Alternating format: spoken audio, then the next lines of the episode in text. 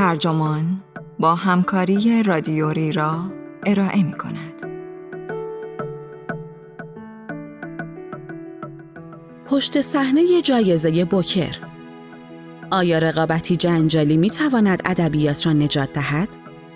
این عنوان یادداشتی است به قلم شارلوت هیگینز که در 5 اکتبر 2021 در وبسایت گاردین منتشر شده و ترجمان آن را در مرداد 1401 با ترجمه نسیم حسینی منتشر کرده است. من رفیع پوستی هستم. درست بعد از ساعت 7 و 20 دقیقه 20 اکتبر 1981 حدود 100 مهمان برای مراسم اهدای جایزه بوکر در تالار استیشنرز هال لندن با دیوارهای تماما چوبیش نشستند. شام عبارت بوده از موس آووکادو و قارچ مزهدار شده، فیله ماهی سخاری، سینه پر شده قرقاول، پنکیک گیلاس و دسر فندقی. ترکیب ناشناخته و شیک منوی غذا یعنی آووکادو حاکی از آن بود که جایزه آن سال دست کم این بار جایزه مدرن است. قبلا در سال 1975 سوپ لاک پشت سبز سرو شده بود. غذایی که به کلی از عصر دیگری آمده بود. گهگاه در میان مهمانان چهره های فرهنگی برجسته لندن هم به چشم میخوردند. مثل جوان بیکول، آلن ینتوب، کلر تومالین. صندلی ها را طوری چیده بودند تا اگر ایتالو کالوینو در آخرین لحظات خودش را رساند بتوانند تغییرشان بدهند. بی بی سی هم پوشش زنده تلویزیونی از مراسم را از همان سال به طور منظم آغاز کرد. مسئله که در عصر با شکوه شبکه های تلویزیونی نقشی اساسی در شهرت این جایزه داشت. درست به اندازه رسوایی های به دقت هدایت شده پیرامونش که خبرشان مدام مثل بمب صدا می کرد. سال پیش از آن آنتونی برجس درخواست کرده بود نتیجه را از قبل به او اطلاع دهند چون اگر ویلیام گلدینگ جایزه را برده باشد که همینطور هم شد در مراسم شرکت نخواهد کرد. مارتین گاف گرداننده بوکر ماجرا را افشا کرد و قهر ادبی برجس به خوراک تیترهای خندهدار خبری تبدیل شد. طی سی و چهار سال مسئولیت گاف خورده خبرهای نصف نیمه فراوان دیگری هم بودند که از اتاق داوری به بیرون درس کرده بودند. هیلاری منتل که در 1990 داور این جایزه بود به من می‌گوید وقتی که از وجود این افشاگری های هدفمند و غالبا بسیار گمراه کننده با خبر شدم یک جورهایی وحشت کردم. با همین تمهیدات بود که بوکر نه تنها به جایزه ادبی که به آوردگاهی هیجان انگیز برای بحث و مجادله و گمان زنی بدل شد یعنی به نهادی فرهنگی در برنامه تلویزیونی 1981 با یک مأمور شرطبندی از لدبروکس هم مصاحبه شده بود. رمان میوریل اسپارک ولگردی با قصد قبلی اثر محبوبی بود و هفت به چهار روی شرط میبستند. شرطبندی روی هتل سفید اثر دی ام تامس هم سه به یک بود و عده زیادی به موفقیتش امید بسته بودند. همچنین افراد دیگری مثل مولیکین، ایان مک ایوان، آن اشلی، دوریس لسینگ و سلمان رشدی هم شانس موفقیت داشتند. از نظر ادهی خجالت آور است که شرط بندی که پای ثابت جایزه بوکر است از مسابقات اسب دوانی پا به عرصه ادبیات جدی بگذارد. اما آنطور که از یک یادداشت داخلی قدیمی برمی آید، بوکر همیشه مصمم به ایجاد تنش و چشم انتظاری بوده است. همین بس که بدانیم امید می‌رفته که باعث شود مردم در بیرون ساختمان محل برگزاری جلسه نهایی منتظر بمانند چرا که نمی توانند حتی یک دقیقه بیشتر از چیزی که لازم است برای شنیدن خبر صبر کنند. ساعت هفت و سی و هفت دقیقه عصر نام برنده را اعلام کردند. همه دوربین ها به طرف سلمان رشدی سی و چهار ساله چرخیدند. روی او هشت به یک شرط بسته بودند. کسی که تا همین چند وقت پیش تبلیغاتچی شرکت تبلیغاتی اوگیلویند میتر بود و حالا صاحب یک چک ده هزار پوندی و شهرت یک شبه شده بود. جایزه بوکر داشت به جزئی از روح جسورتر، بزرگتر و رقابتیتر حاکم بر نشر و به طور کلیتر به جزئی از فرهنگ بریتانیا بدل می شد. پیتر میر رئیس جدید و زیرک انتشارات پنگوان حق انتشار اکثر آثار حاضر در فهرست نامزدهای نهایی 1980 را روی هوا قاپید. عنوان بوکر را روی جلدشان زد و خیلی تر و فرز به بازار عرضه کرد. کاری که خریدن، خواندن و نظر دادن درباره کتابهای بوکر را مقرون به صرفه و جذاب می کرد. در سال 1982 کتاب فروشی زنجیره‌ای جدید و جسوری به نام واترستونز تأسیس شد و دو سال بعد جایزه ترنر به مسابه بوکر هنری پایگذاری شد. در سالهای جاه طلبانه نخست وزیری تاچر نه فقط بازار رقابت بوکر که بازار هر نوع رقابتی داغ بود. از زمان پیروزی رشدی به بعد زندگی بیشتر نویسندگانی که برنده این جایزه شدند به کلی دگرگون شد. اوایل جایزه بوکر چیزی شبیه به نشان اسکار بوده است. طوری که در یادداشتی خصوصی از آن چنین یاد شده. مجسمه زنی کمابیش به سبک آرت دکو که یک دیس را بالای سرش گرفته و بیش از نیم متر ارتفاع دارد. رشدی به من می‌گوید این جایزه باعث شد بتوانم زندگیم را با شغلم بچرخانم. کاری که از آن روز به بعد انجامش دادم. بن اوکری درباره لحظه ای که یک دهه بعد نامش در زیافتی در گیلد هال لندن اعلام شد می‌گوید بلند شدم و به آهستگی طوری که انگار خواب می‌بینم قدم برداشتم. از بین همه این میزها رد شدم و راهم را باز کردم. می شود زندگی ادبیم را به قبل و بعد از آن قدم ها تقسیم کرد. ارزش جایزه بوکر امروزه 50 هزار پوند است و جهش آنی میزان فروش را تضمین می کند. بوکر هنوز هم زندگی برندگانش را زیر و رو می کند. رمان تالار گرگ نوشته هیلاری منتل از پیش از دریافت جایزه بوکر در سال 2009 اثر پرفروشی بود. با این همه منتل می‌گوید حس می کنی جایگاهت یک شبه تغییر کرده. برناردین اواریستو که جایزه را در سال 2019 به طور مشترک با مارگارت اتوود دریافت کرد، هنوز بعد از دو سال درگیر مصاحبه با مطبوعات است.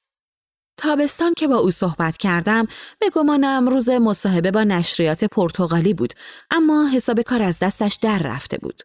او تا پیش از کسب جایزه بوکر هرگز نتوانسته بود فقط و فقط از راه داستان نویسی امرار معاش کند اما بعد تازه در شست سالگی و برای هشتمین رمانش جایزه از راه می رسد. او می‌گوید هر چیزی که می توانستم برای زندگی حرفه‌ایم آرزو کنم در یک شب برآورده شد. حق اجرای صحنه‌ای و سینمایی اثرش خریداری شد، به پنجاه زبان مختلف ترجمه شد و بی بی سی در مجموعه مستند تصور کن مستندی دربارهاش ساخت. او که نخستین زن سیاه است که برنده این جایزه شده ناگهان دریافت که لازم است اعتراض سیاسیش را علنا بیان کند. او ادامه داد ناگهان از نوعی جدیت، احترام و اعتبار خاص برخوردار شدم. از ناشری شنیدم که اواریستو حالا دیگر مصاحبه شونده، مصاحبه کننده، رئیس فلانجا و چهره فلانچیز شده است.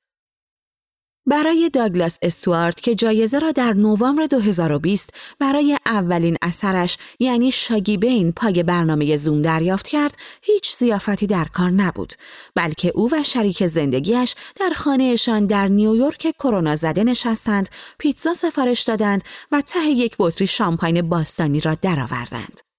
استوارت بیشتر دو ماه آینده را هم روی همان مبل خاکستری خانهش سپری کرد و مصاحبه پشت مصاحبه بود که از طریق زوم انجام می‌داد. راوی میرچندانی ویراستار استوارت در لندن می‌گوید زمانی که انتشارات پیکادور کتاب را در اختیار گرفت به فروش 25 هزار نسخه ای هم راضی بود چه برسد به حالا که فقط در انگلستان 800 هزار نسخه از آن به فروش رسیده است دیگر از آمار فروش در آمریکا و تیراژ خارجی بیشمارش که بگذریم. میرچندانی می‌گوید بسیار قابل توجه است که کتابی راجع به کودکی از طبقه کارگر در دهه 80 میلادی و در شهر گلاسکو به زبانهای ماراتی، گرجی و موغولی ترجمه شود. در زمانه ای که جایگاه فرهنگی رمان متزلزل شده و همزمان صورتهای دیگر سرگرمی مهیبتر از همیشه قد علم کرده اند، در زمانه ای که پوشش ای ادبیات هر روز کمتر می شود و درآمد نویسندگان کاهش یافته است، به طوری که در سال 2018 میانگین درآمد سالیانه نویسندگان 10500 پوند بود و این رقم 42 درصد کمتر از میانگین درآمد در سال 2005 است، رشد بوکر نه تنها کمتر نشده که به عنوان نیروی انرژی بخش و مهم در صنعت نشر بیشتر هم شده است. نیرویی که انبوه خوانندگان را با کتابهایی آشنا می کند که به خودی خود بعید است بتوانند در بازار خودی نشان دهند. گبی وود مدیر جایزه بوکر می‌گوید بردن این جایزه به نوعی تاجگذاری تبدیل شده است. هر جایزه ادبی نیازمند چند داور است. در آتن باستان که نمایشنامه های اشیل، سوفوکل و اوریپیدس برای تاجی از شاخه های پیچک با هم رقابت می کردند، امر داوری را شهروندانی به عهده می گرفتند که با قرعه کشی انتخاب می شدند. داوران جایزه گنکور فرانسه همان جایزه ای که در سال 1968 ناشری جوان به نام تام مشلر با رویای راهندازی بوکر قصد داشت از آن الگو برداری کند ده نفر از بزرگان ادبیات هستند که پس از انتخاب شدن به طور مستمر و تا بازنشستگی در سن 80 سالگی به کار داوری ادامه می دهند. آنها اولین سهشنبه هر ماه برای صرف نهار در رستوران دروان پاریس که از سال 1925 محل جمع شدنشان بوده است، دور هم جمع می شوند و آثار را بررسی می کنند. هر یک از داوران مرد و معدود داوران زن کارد و چنگالی دارند که اسمشان رویش حک شده است. برای بوکر هر سال هیئت داوران جدیدی انتخاب می شود. همین باعث می شود پیشبینی حتمی نتیجه بسیار دشوار باشد. شخصی که داوران را با تایید رسمی اعضای هیئت امنای بوکر انتخاب می کند، وود مدیر بوکر است. وود پنجاه ساله که پیش از این مدیر ادبی تلگراف بوده است، چهره آرام و متفکر از خود نشان می دهد.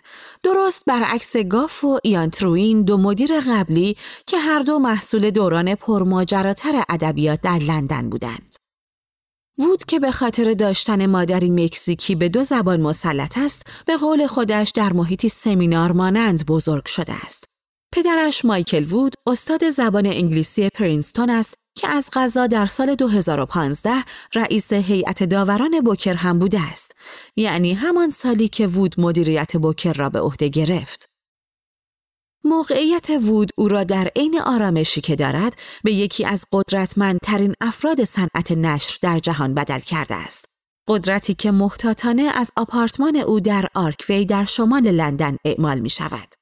چرا که بوکر فعلا هیچ دفتری ندارد. تا اوایل سال 2021 که وود به صورت آزاد کار می کرد و کارش تمام وقت نبود حتی هیچ کارمندی هم نداشت. هرچند از سال 1993 یک مشاور روابط عمومی به طور مستمر از خارج از مجموعه با بوکر همکاری می کند. دوتی اروینگ مدیر همه کاره پشت صحنه. بنیانگذاران جایزه تشخیص داده بودند که ترکیب مناسب داوران باید شامل یک رئیس، یک منتقد، یک ناشر، یک رمان نویس و یک فرد متفرقه باشد.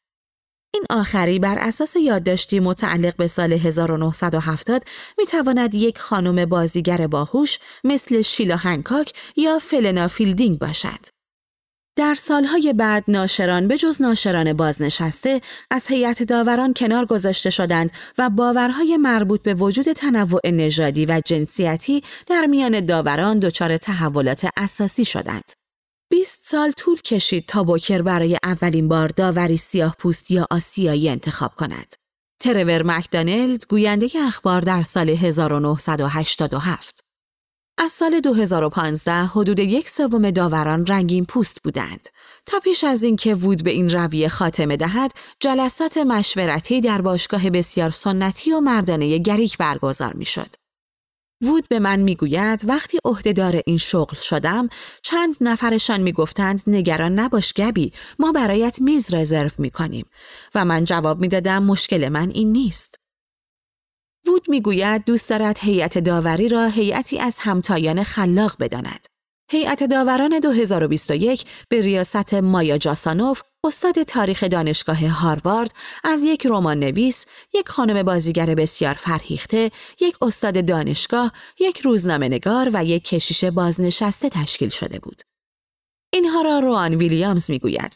همان کشیش بازنشسته که اسقف اعظم سابق کانتربری و شاعر است. یکی از نفرات ثابت هیئت داوران منتقد است. این منتقد معمولا کسی است که وود قبلا در زمان روزنامه نگاری ادبیش با او کار کرده است.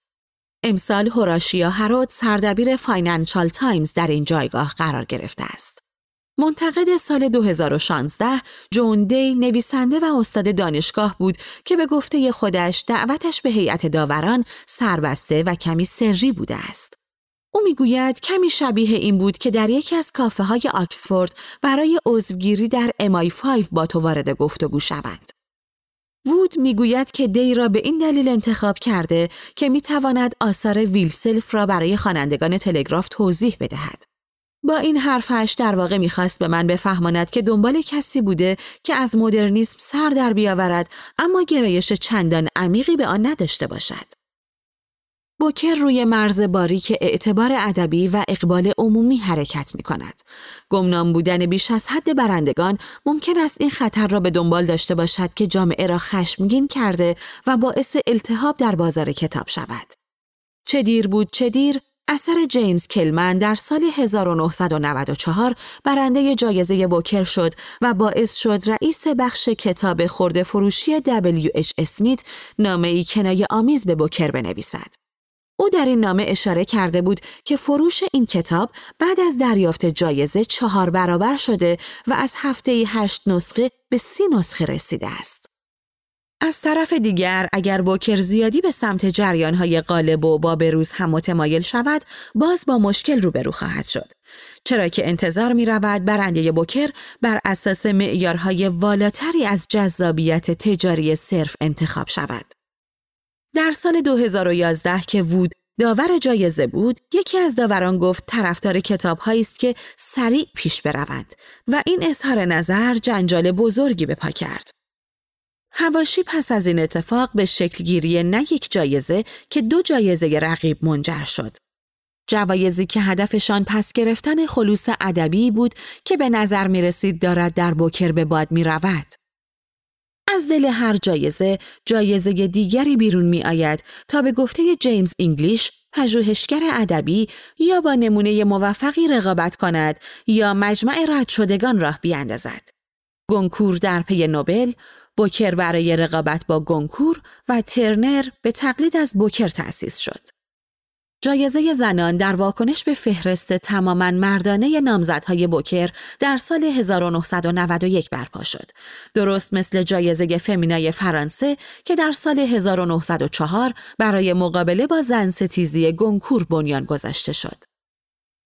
سمیر رحیم رمان نویس و دبیر بخش کتاب مجله پراسپکت و از داوران سال 2020 می‌گوید وود دوست دارد داورها را طوری بچیند که به هم بیایند و طوری با این قضیه برخورد می کند که انگار با یک قرار عاشقانه عجیب غریب پنج نفره مواجه است.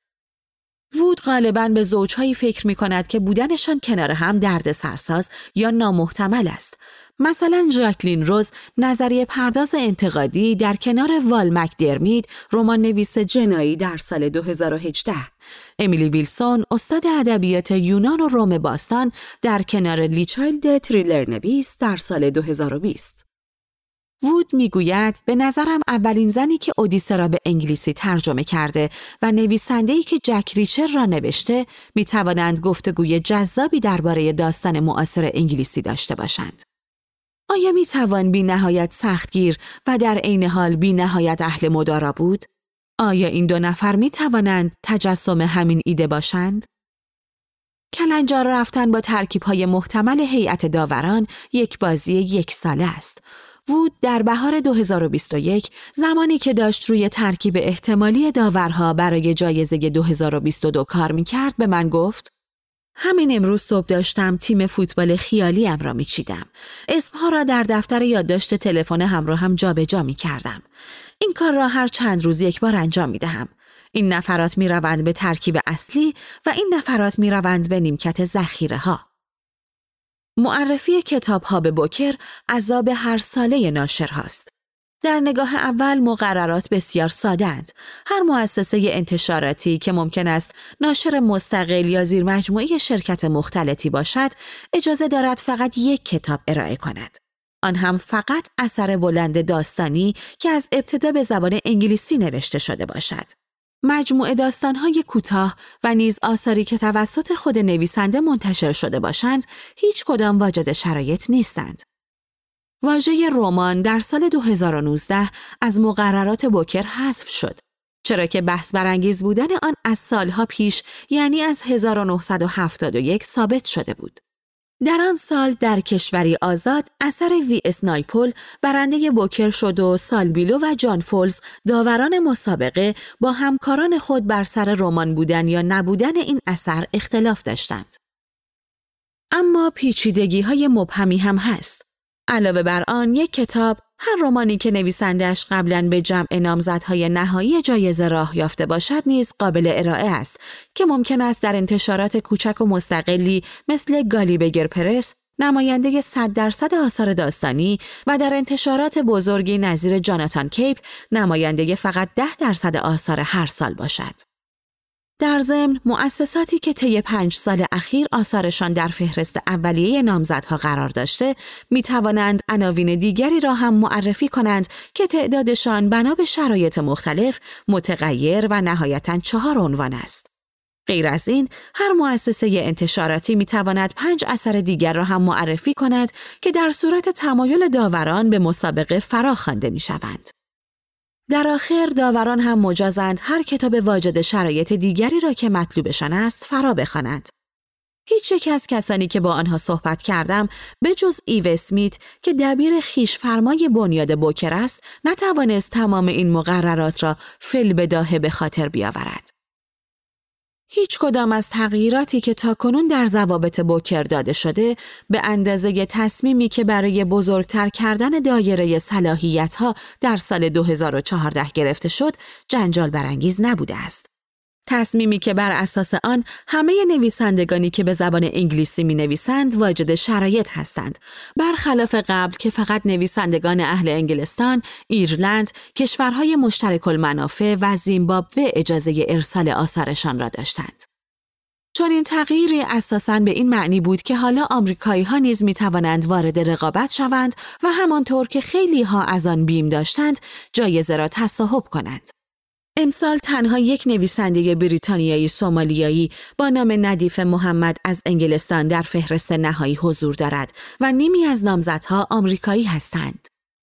این تغییر با مخالفت شدید عده زیادی از اهالی صنعت نشر بریتانیا مواجه شد به خصوص از این بابت که جوایز بزرگ آمریکا نظیر پولیتزر و جایزه ملی کتاب آمریکا از قبل برای نویسندگان آمریکایی کنار گذاشته می شوند.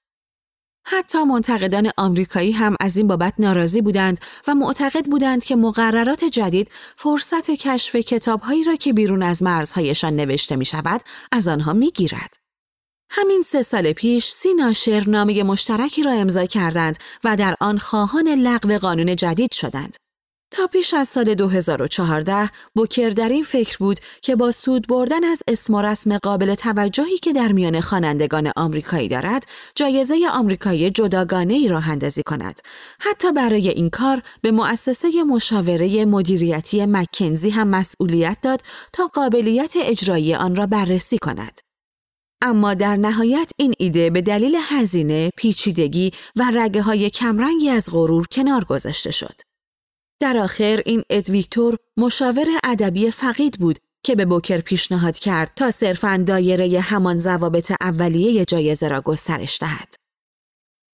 از دیدگاه دستندرکاران بوکر، قانون قدیمی کشورهای مشترک المنافع دیگر توجیهی نداشت این قانون از سالهای آغازین بوکر به جا مانده بود یعنی از 1969 تا 2002 که جایزه بوکر از حمایت مالی شرکت بوکر برخوردار بود و تا حدی توسط این شرکت اداره می‌شد. شرکت بوکر کسب و کاری بود که ریشه های عمیقی در امپراتوری بریتانیا داشت. در حال حاضر این شرکت در انگلستان است و در حوزه عمده فروشی مواد غذایی فعالیت می کند. اما تا قبل از استقلال کشور گویان در آنجا مستقر بود و عمدتا به تولید عرق نیشکر مشغول بود. پس از آنکه شرکت سهامی عام با مسئولیت محدود بوکر مالک جدیدی پیدا کرد و از حمایت مالیش دست کشید، جایزه بوکر فعالیتش را در قالب بنیاد خیریه ترویج ادبیات و کتابخانی ادامه داد و از صندوق سرمایه گذاری تأمینی منگروپ به مدت 17 سال حمایت مالی آن را به عهده گرفت. از سال 2019 هزینه جایزه بوکر توسط خیری بسیار مدرن یعنی مایکل موریتس تامین می شود. موریتس لاغرندام و ورزیده، اهل کتاب، گریزان از جمع، شیفته دوچرخ سواری و متولد کاردیف است. قبلا روزنامه نگار بوده و اولین زندگی نامه استیو جابز را نوشته.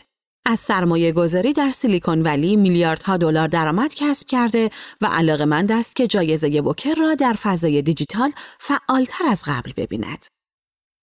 نیک بارلی، مدیر جشنواره بین المللی کتاب ادینبرگ و عضو هیئت امنای بنیاد جایزه بوکر می‌گوید قوانین قدیم قوانینی امپریالیستی بودند.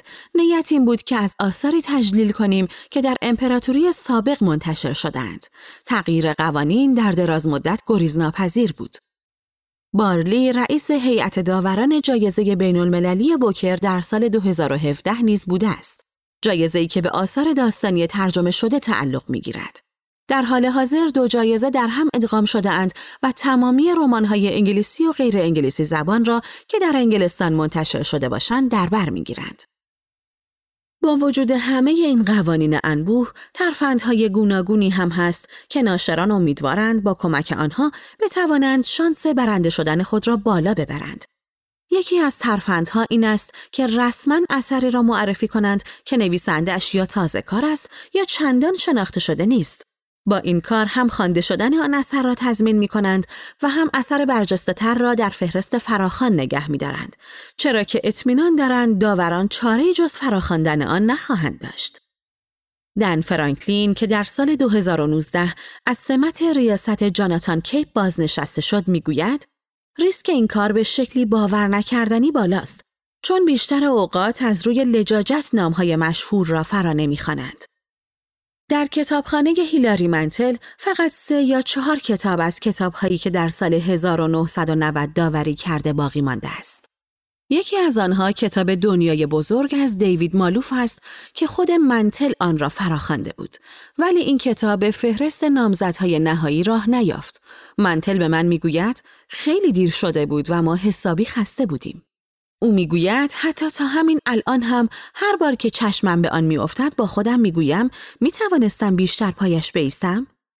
منتل می‌گوید ای کاش ناشر یعنی چت و انویندوس این اثر را معرفی می‌کرد چون شانس این کتاب بیشتر بود. ترفند دیگر این است که با تأسیس زیر مجموعه جدیدی برای انتشارات خود تعداد کتابهایی را که می توانید معرفی کنید افزایش دهید. استوارت کلی نویسنده منتقد و داور سال 2013 می‌گوید شاید این سوال پیش بیاید که مثلا بلومزبری چرا زیر مجموعه بلومزبری سیرکس را راه انداخته است شاید فکر کنید تفاوت زیبایی شناختی زیادی بین این دو وجود داشته اما در واقع فقط خواستند احتمال بردشان را دو برابر کنند بعضی ناشران رزومه داوران را زیر و رو می کنند و آثارشان را بر اساس سلایق فرضی آنها ارائه می کنند. فرانکلین در این باره می‌گوید سعی می کنی تصور کنی که آیا کینگزلی ایمیس به رگیابی رأی می دهد؟ نه، شاید ندهد. این روش ممکن است نتیجه معکوس داشته باشد. در دوره داوری لی چایلد موجی از آثار تریلر به بوکر عرضه شد اما هیچ کدام حتی به فهرست اولیه هم راه نیافت. فرانکلین می‌گوید نکته بسیار مهم برای ناشران این است که اگر می‌خواهند از بگو مگوی وحشتناک با نماینده ها یا نویسنده های پرخاشگر و افسرده دوری کنند هرگز و تحت هیچ شرایطی نباید به نویسندگان از اینکه اثرشان به بوکر معرفی شده یا نه حرفی بزنند. ناشران زیادی برایم از نمایندگانی تعریف کردند که سعی می کنند در قراردادها قید کنند که کتاب نویسنده حتما باید به بوکر معرفی شود. هرچند هیچ یک از آن ناشران اعتراف نمی کنند که این اتفاق تا به حال برای خودشان افتاده است. فرانکلین می‌گوید وقتی در تصمیم گیری برای انتخاب اثری با بنبست مواجه می شدیم در نهایت گاهی سکه می انداختیم. جولیت میبی از انتشارات مستقل وانورد دو سال پشت سر هم در بوکر برنده داشت. یکی مارلون جیمز در سال 2015 و دیگری پالبیتی در 2016 که هر دوشان را به خاطر پیش پرداخت های ناچیز و پنج رقمیشان انتخاب کرده بود. بنابراین شاید بتوانیم او را در هنر ارسال آثار برای داوری صاحب نظر بدانیم. خودش می‌گوید سال گذشته از همان وقتی که فهرست نامزدهای اولیه را دیده می‌دانسته شاگی بین برنده جایزه خواهد بود. اما در نهایت می‌گوید هیچ علمی در این کار دخیل نیست. تنها کاری که باید انجام دهید این است که دم اولاغ را بردارید و چشم بسته سر جایش بچسبانید. هیچ کس در هیچ برهی از زندگیش به اندازه داوران بوکر کتاب نمی‌خواند. بعد از آنکه کتابها دست دسته از طرف ناشران به دفتر مؤسسه روابط عمومی دوتی اروینگ می‌رسند، شماره گذاری می شوند و به ترتیب زمان رسیدنشان برای داوران ارسال می شوند. سپس داوران در هر یک از جلساتی که هر ماه از ژانویه تا جلسه اعلام فهرست اولیه در ماه ژوئیه برگزار می شود 20 تا 30 اثر را بررسی می کنند. در سال 2021 داوران 158 کتاب خواندند یعنی با احتساب بینظمی های مرسوم بعد از کریسمس روزی یک کتاب. تعداد کتاب ها در گذر سالها افزایش یافته است. در سال 1969 داوران حدود 60 رمان را بررسی کردند. در 1981 سال پیروزی سلمان رشدی هفتاد و چند اثر و در 1994 130 اثر را مطالعه کردند. جوایز دیگر مثل جایزه آثار غیر داستانی بیلی گیفورد و جایزه ملی کتاب آمریکا که می توانند 400 اثر را بپذیرند دارای سیستم ردبندی اولیه هستند که داوران از طریق آن کتابها را برای مطالعه اولیه بین خود تقسیم می کنند. اما در مورد بوکر اینطور نیست. قرار بر این است که همه داوران همه کتاب ها را بخوانند و درست به همین خاطر است که دستمزدشان از استاندارد دیگر جوایز کتاب در بریتانیا بالاتر است. مایا جاسانوف رئیس هیئت داوران سال 2021 به من می‌گوید روزهایی بوده که دو رمان را از اول تا آخر خوانده ام و سومی را هم شروع کرده ام. آنتونی کوین منتقد سینما و رمان نویس که در سال 2006 داور بوده برای دوام آوردن در خواندن آثار توصیه ای را از سباستیان فوکس رمان نویس نقل می کند. چاقویی را طوری که نوک تیزش بالا باشد روی پیشخان آشپزخانه می‌گذارید. به پیشخان تکیه می دهید و شروع به خواندن می کنید. هر وقت چرت بزنید ضربه چاقو بیدارتان می کند و به خواندن ادامه می دهید. یکی از داوران همکار کوین در آن سال کاندیا مکویلیام رمان نویس بود.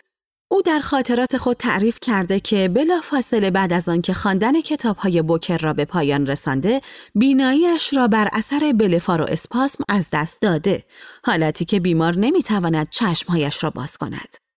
مسلما اینکه دو چیز به هم مرتبط باشند فرق دارد با اینکه یکی علت دیگری باشد. اما در هر صورت در زیافت شام بوکر باید روی بدحالی او سرپوش گذاشته می‌شد. مکویلیام می نویسد نابینا شدن داور جایزه ای ادبی که حتی در حالت عادی هم مدام آماج حملات زننده قرار می گیرد آنقدر مزهک بود که می توانست مایه بدنامی جایزه و حامیان مالیش بشود. داوران بوکر ممکن است با یکدیگر روابطی افراطی داشته باشند. از عشق و تحسین گرفته تا نفرت عمیق دو طرفه. تابستان 2021 جاسانوف به من گفت که هر وقت چهره همکارانش روی صفحه زوم ظاهر می شود با خودش می گوید اینها هم آدم های دیگری هستند که زندگیشان همینقدر عجیب است. دورم را آدم های شبیه به خودم گرفتند. از طرف دیگر ویکتوریا گلندینینگ زندگی نام نویس و رئیس هیئت داوران به بومبست رسیده 1992 یک بار زمانی به خودش آمده که داشته یکی از داوران همکارش را عوضی افاده خطاب می کرده است. او در سخنرانیش در شب اهدای جایزه روابط داوران با هم را تصادفاً نزدیک توصیف کرد مانند افرادی که در تصادف قطار روی هم افتاده باشند. از نظر فیلیپ لارکین رئیس هیئت داوران 1977 نیز این روابط به فجایع غیر مترقبه شبیه بود. او می گفت رابطه امان سرد اما عمیق بود مثل آدمهایی که کشتیشان غرق شده و همه با هم خودشان را در یک قایق جا داده اند. وود در همه جلسات به صورت مستمع آزاد حضور دارد. درست همان کاری که فیام تاروکو دبیر جایزه بین المللی انجام می دهد. یادداشت برمیدارد و فقط هر از گاهی چیزهایی می‌گوید. مثلا امسال به داوران گفته است که لازم نیست اینقدر معدب باشند. او گمان می کند خوشرفتاری نسبتا افراطی آنها به دلیل اسقف بودن روان ویلیامز است.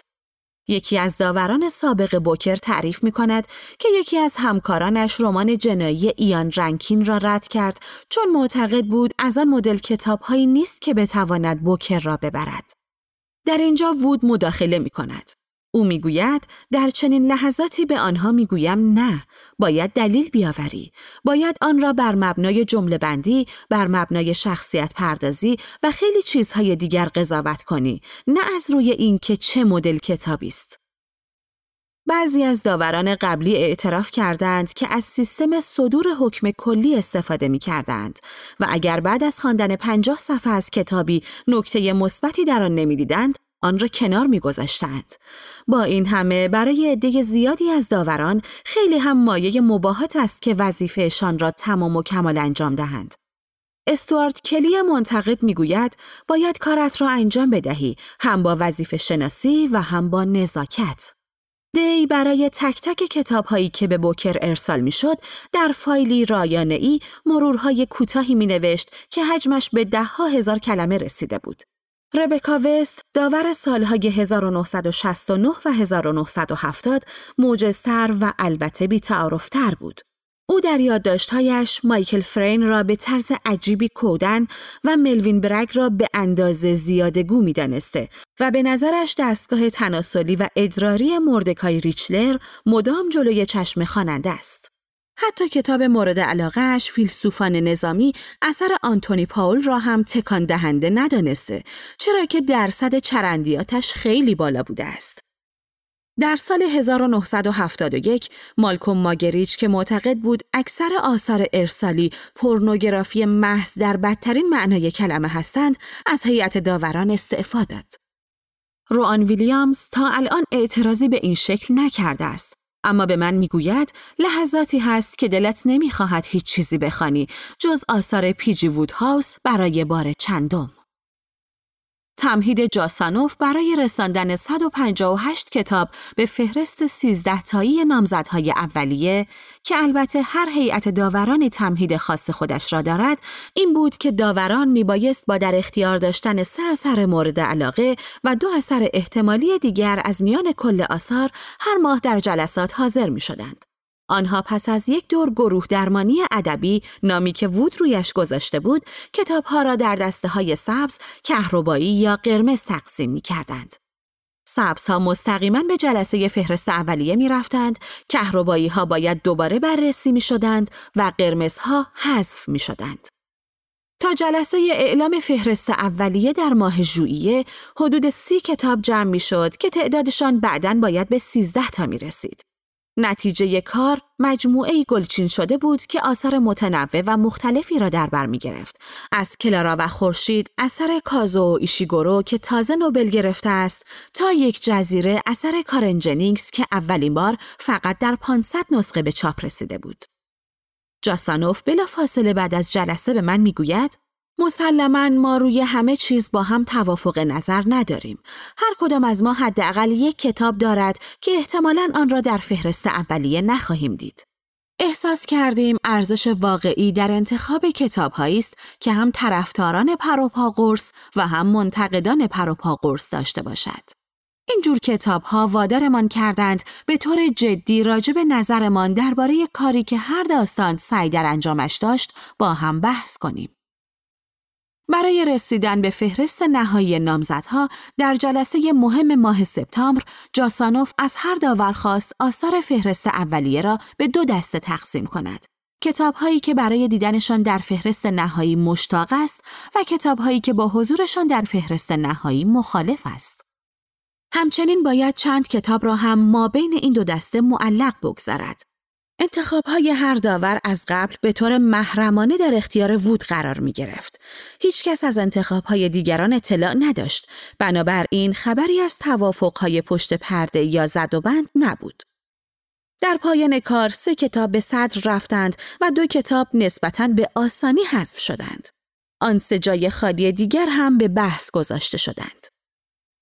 در آخر پس از جلسه ای سه ساعته هر داور متوجه شد که سه مورد از کتابهای مورد حمایتش در فهرست نهایی قرار گرفته است. ایشیگورو و نام بریتانیایی بزرگ دیگری یعنی ریچل کاسک حذف شدند. یکی از داوران شاهد حذف کتابی بود که گمان می‌کرد به مرحله نهایی می رود.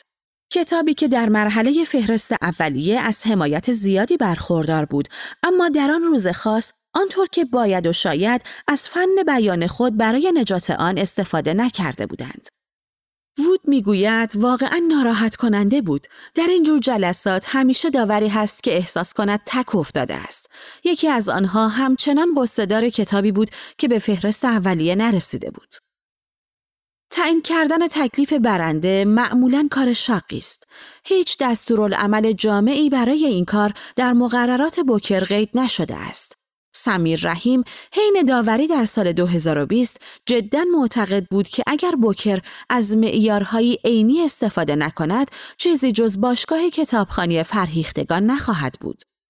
بعضی های دیگر به غریزهشان اعتماد می کنند. جون دی می گوید چیزی که واقعا می خواهی به آن برسی این است که حس کنی این آن کتابی است که باید به دوستانم بقبولانم. در عین حال این فرایند می تواند کمی اندوهناک هم باشد. دی می‌گوید متوجه می‌شوید چقدر رمان درخشان منتشر شده. رمان‌های بی نهایت درخشان و ستودنی. گاهی اوقات از خوبی بی امان خیلی از داستانهای معاصر افسردگی می‌گیرم. از آنجا که در ادبیات تفاسیر مختلف و متعددی از خوب یا بهترین وجود دارد در قضاوت دست کم بعضی از داوران ممکن است ملاحظاتی دخیل باشد که منحصرا ربطی به معیارهای زیبایی شناختی نداشته باشد. امیلی ویلسون استاد ادبیات یونان و روم باستان می‌گوید شخصا نظرم این بود که حقیقتا اشکالی ندارد که اگر چندین کتاب خوب داریم نامزدهای اولیه را بیشتر از میان جوانان و از میان رنگین پوستان انتخاب کنیم. جایزه بوکر از دیگر جهات هم از سیاست در امان نیست. در حالی که ویلسون و همکارانش مشغول مطالعه آثار سال 2020 بودند، بنیاد بوکر موقعیت خود را در خطر دید، چرا که امانی کلسن، نائب رئیس افتخاری جایزه، بر مبنای صحبت‌های یک نویسنده به همجنسگرا حراسی بسیار آشکار و بسیار شدید و حمله به جامعه تراجنسی ها متهم شده بود. اتهاماتی که نیکلسن قویاً آنها را رد کرد. ویلسون می‌گوید در آن زمان به ذهنم رسید که واقعا لازم است فهرست نهایی نامزدها را طوری تنظیم کنیم که همهشان از نویسندگانی باشند که دارای هویت جنسیتی غیر دوگانه یا تراجنسیتی باشند. البته این بیشتر مزاح بود و ویلسون هرگز ایدهش را با داوران دیگر در میان نگذاشت. در نهایت سمت نائب رئیس افتخاری خیلی بی سر و صدا از جانب هیئت امنای بوکر حذف شد. تعداد داوران بوکر همیشه فرد است. این یعنی بوکر طوری طراحی شده که فقط یک برنده داشته باشد. اما در سال 2019 اوضاع اینطور پیش نرفت. در آن سال جایزه بین برناردین اواریستو و مارگارت اتوود تقسیم شد. در ابتدا اواریستو سه به دو جلو بود. وود می‌گوید دوگانه سه به دو معمولا در آخرین جلسه پیش می آید. اما رئیس هیئت داوران پیتر فلورانس که قبلا مدیر جشنواره هی بود داوران را تشویق به سرپیچی از مقررات کرد. کاری که به گفته ساراحال بسیار خودمدارانه بود. ساراحال که در هر دو فهرست اولیه و نهایی نامزدهای بوکر حضور داشته و در سال 2017 که جورج ساندرز برنده جایزه بود نیز از داوران آن بوده به من می‌گوید داوری بوکر به معنای واقعی کلمه دلخراش است. معلوم نیست اثر محبوبتان برنده شود. رمان‌های دوست داشتنی را در طول مسیر از دست خواهید داد. حال در این باره می‌گوید من عاشق لینکلن در باردو هستم و آن را برنده درخشانی می‌دانم اما معنیش این نیست که از حذف شدن آخرین کتابی که رقیبش بود و آن هم کتاب درخشانی بود دلم نسوخته باشد مدام باید با خودت فکر کنی که دل سرد خواهم شد چه در مرحله فهرست اولیه چه در مرحله فهرست نهایی البته از آن طرف هم امیدوارانه احساس غرور می کنی. در کل این فرایند یک جور ناهماهنگی شناختی وجود دارد. مخصوصا کتاب های مناقشه برانگیز شاید به دلیل فرم تجربیشان یا شاید به سبب محتوای دشوارشان برای داوران بعید است به مرحله پایانی برسند. به ویژه اگر هیئت داوران آن سال بخواهد از غضب شدید یکی دو داور به عنوان عاملی برای نرسیدن به توافق نهایی استفاده کند. برای مثال باکس هیل اثر آدام مارس جونز درباره رابطه دگرباشانه سلطه‌پذیر و احتمالاً تجاوزکارانه است که با توصیف پر آب و تاب صحنه جنسی آغاز می شود. یکی دو نفر از داوران سال 2020 معتقد بودند که این اثر برای پیشنهاد دادن به دوستان و اقوام مناسب نیست. از آن طرف یکی از داورها برنده نهاییشان یعنی شاگیبین را به تنز اینطور توصیف می کند. همجنسگرایی دارد ولی نه آنقدرها. بعضی نویسندگان خاص بارها و بارها در آخرین لحظات حذف شدند. بریل بین بریج برای همیشه در بوکر ساقدوش عروس لقب گرفته است. همانطور که از عنوان جنسیت زدهش هم مشخص است، او پنج بار نامزد نهایی جایزه شد و تنها جایزه‌ای که دریافت کرد پس از مرگش بود که در سال 2011 محض خاطر خود او ابداع شده بود. میوری لسپارک هم دوبار در جمع نامزدهای نهایی بود یا علی اسمیت چهار بار نامزد دریافت جایزه شده. همه این نویسندگان درباره کتابهایشان تواضعی گمراه کننده به خرج می دهند و روی شایستگی خود پافشاری چندانی نمی کنند. پیش از تنظیم فهرست نهایی و جلسه پایانی، داوران کتابهای باقی مانده را دوباره می خوانند. وود به این کار می‌گوید آزمون فشار و در ادامه می‌گوید کار جنونآمیزی است اما یکی از راههایی که بتوانیم بگوییم در پایان کدام اثر باقی میماند همین است داوران به دنبال کتابی هستند که اساساً ارزش بازخانی را داشته باشد تا موعد جلسه انتخاب برنده آنها حداقل سه بار کتابها را خواندند استوارت کلی داور سال 2013 می‌گوید همین تکرار است که باعث می شود آثار کمدی و جنایی هیچ وقت برنده نشوند. یک لطیفه برایم مثال بزن که با سه بار خواندن باز هم بامزه باشد. یا دومین باری که آثار جنایی را بخوانید شاید مثلا جذب پس زمینه اجتماعیشان بشوید. اما بار سوم چطور؟ دی به من می‌گوید کتابهایی هستند که وقتی دوباره خوانده می‌شوند فرو میریزند و بار سوم به قول نیک بارلی ترش می‌شوند.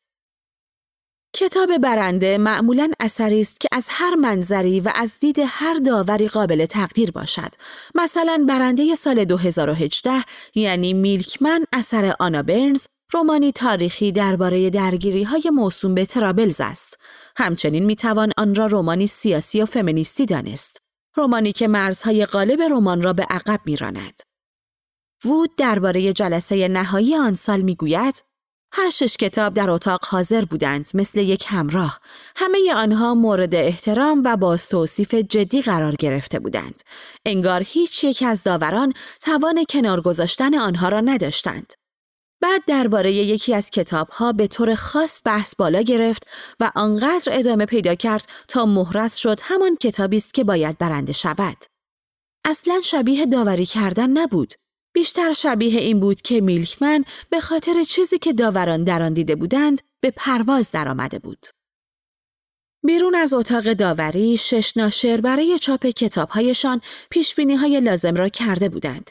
جلد کتاب ها با افزودن نشان برنده جایزه بوکر تغییر کرد و هر جزئیات دیگری مثل لبه تاشوی کتاب ها که ممکن بود در روند چاپ سریع کتاب ها خللی وارد کند حذف شد. بعد از ظهر 16 اکتبر 2018 پنج اثر از شش اثر تایید نشدند و کار پنج نویسنده برای رهایی از ناامیدی و بازگشتن به کار تازه شروع شده بود. سارا هال که در سال 2004 همزمان با نامزدیش برای دریافت جایزه سی ساله شد به یاد می آورد که این تجربه برایش به عنوان یگان زن فهرست حسی ناشناخته و تقریبا طاقت فرسا در پی داشته است. تمام کردن رمان بعدیش بیشتر از چیزی که پیش بینی کرده بود طول کشید. حالا دیگران از کار او انتظاراتی داشتند که قبلا نداشتند. حال به من می‌گوید راهم را به سمت علمی تخیلی کش کردم و مدام درگیر این سوال بودم که زن داستان حالا می‌خواهد چه کار کند. از نظر منتل بردن جایزه بیشتر نویسنده ها را عصبی تر می کند. برای خود من چیزی جز نکات مثبت نداشته اما به نظرم دلیلش این بوده که من موقع دریافت جایزه سالها تجربه داشتم و چیز چندانی وجود نداشت که از مسیر منحرفم کند. مجبور نبودم از خودم ایده های شگفتانگیز بیرون بدهم و مثلا روی دست خودم بلند شوم. پیروزی به طرز باور نکردنی زمان بر و حواس پرت کن هم هست. داگلاس استوارت برایم گفته بود چقدر خوشحال است از اینکه رمان دومش را قبل از نامزدیش در بوکر تمام کرده بوده. اواریستو هم در جواب سوالم که پرسیدم آیا در دو سال اخیر رومانی نوشته یا نه زد زیر خنده. هرچند اثر ناداستانی مانیفست در پاییز 2021 از او منتشر شد. برنده سال 2021 روز سوم نوامبر پس از نخستین جلسه حضوری داوران اعلام شد. وود می‌گوید مسخره است اما من غالبا در مراحل آخر داوری بد جور متأثر می شوم. وقتی در مقام ناظر می بینم که این همه خواننده فوقالعاده به همراه دنیای داستانی که در آن زندگی کرده اند یک جا جمع شده اند احساس می کنم فضا مملو از نفس کتاب هاست. یکی از آن داورها چیگوزی اوبیاماست که در موردی نادر برای هر دو رمان اول و دومش در جمع نامزدهای نهایی بوکر قرار گرفته است. تابستان 2021 که با او صحبت می کردم اعتراف کرد کمی روحیم را از دست دادم. این تجربه باعث شده که با خودم بگویم دیگر هیچ وقت حتی در درهمترین خواب و خیالاتت هم نمی بینی که کتابت شانس دریافت جایزه ای را داشته باشد. این کار را با خودت نکن. هیچ وقت نمی توانی مقیاس واقعی چیزی را که پدید می آید درک کنی. در حال حاضر سه چهار برنده در ذهنم دارم. همه اش شانس است. فقط شانس.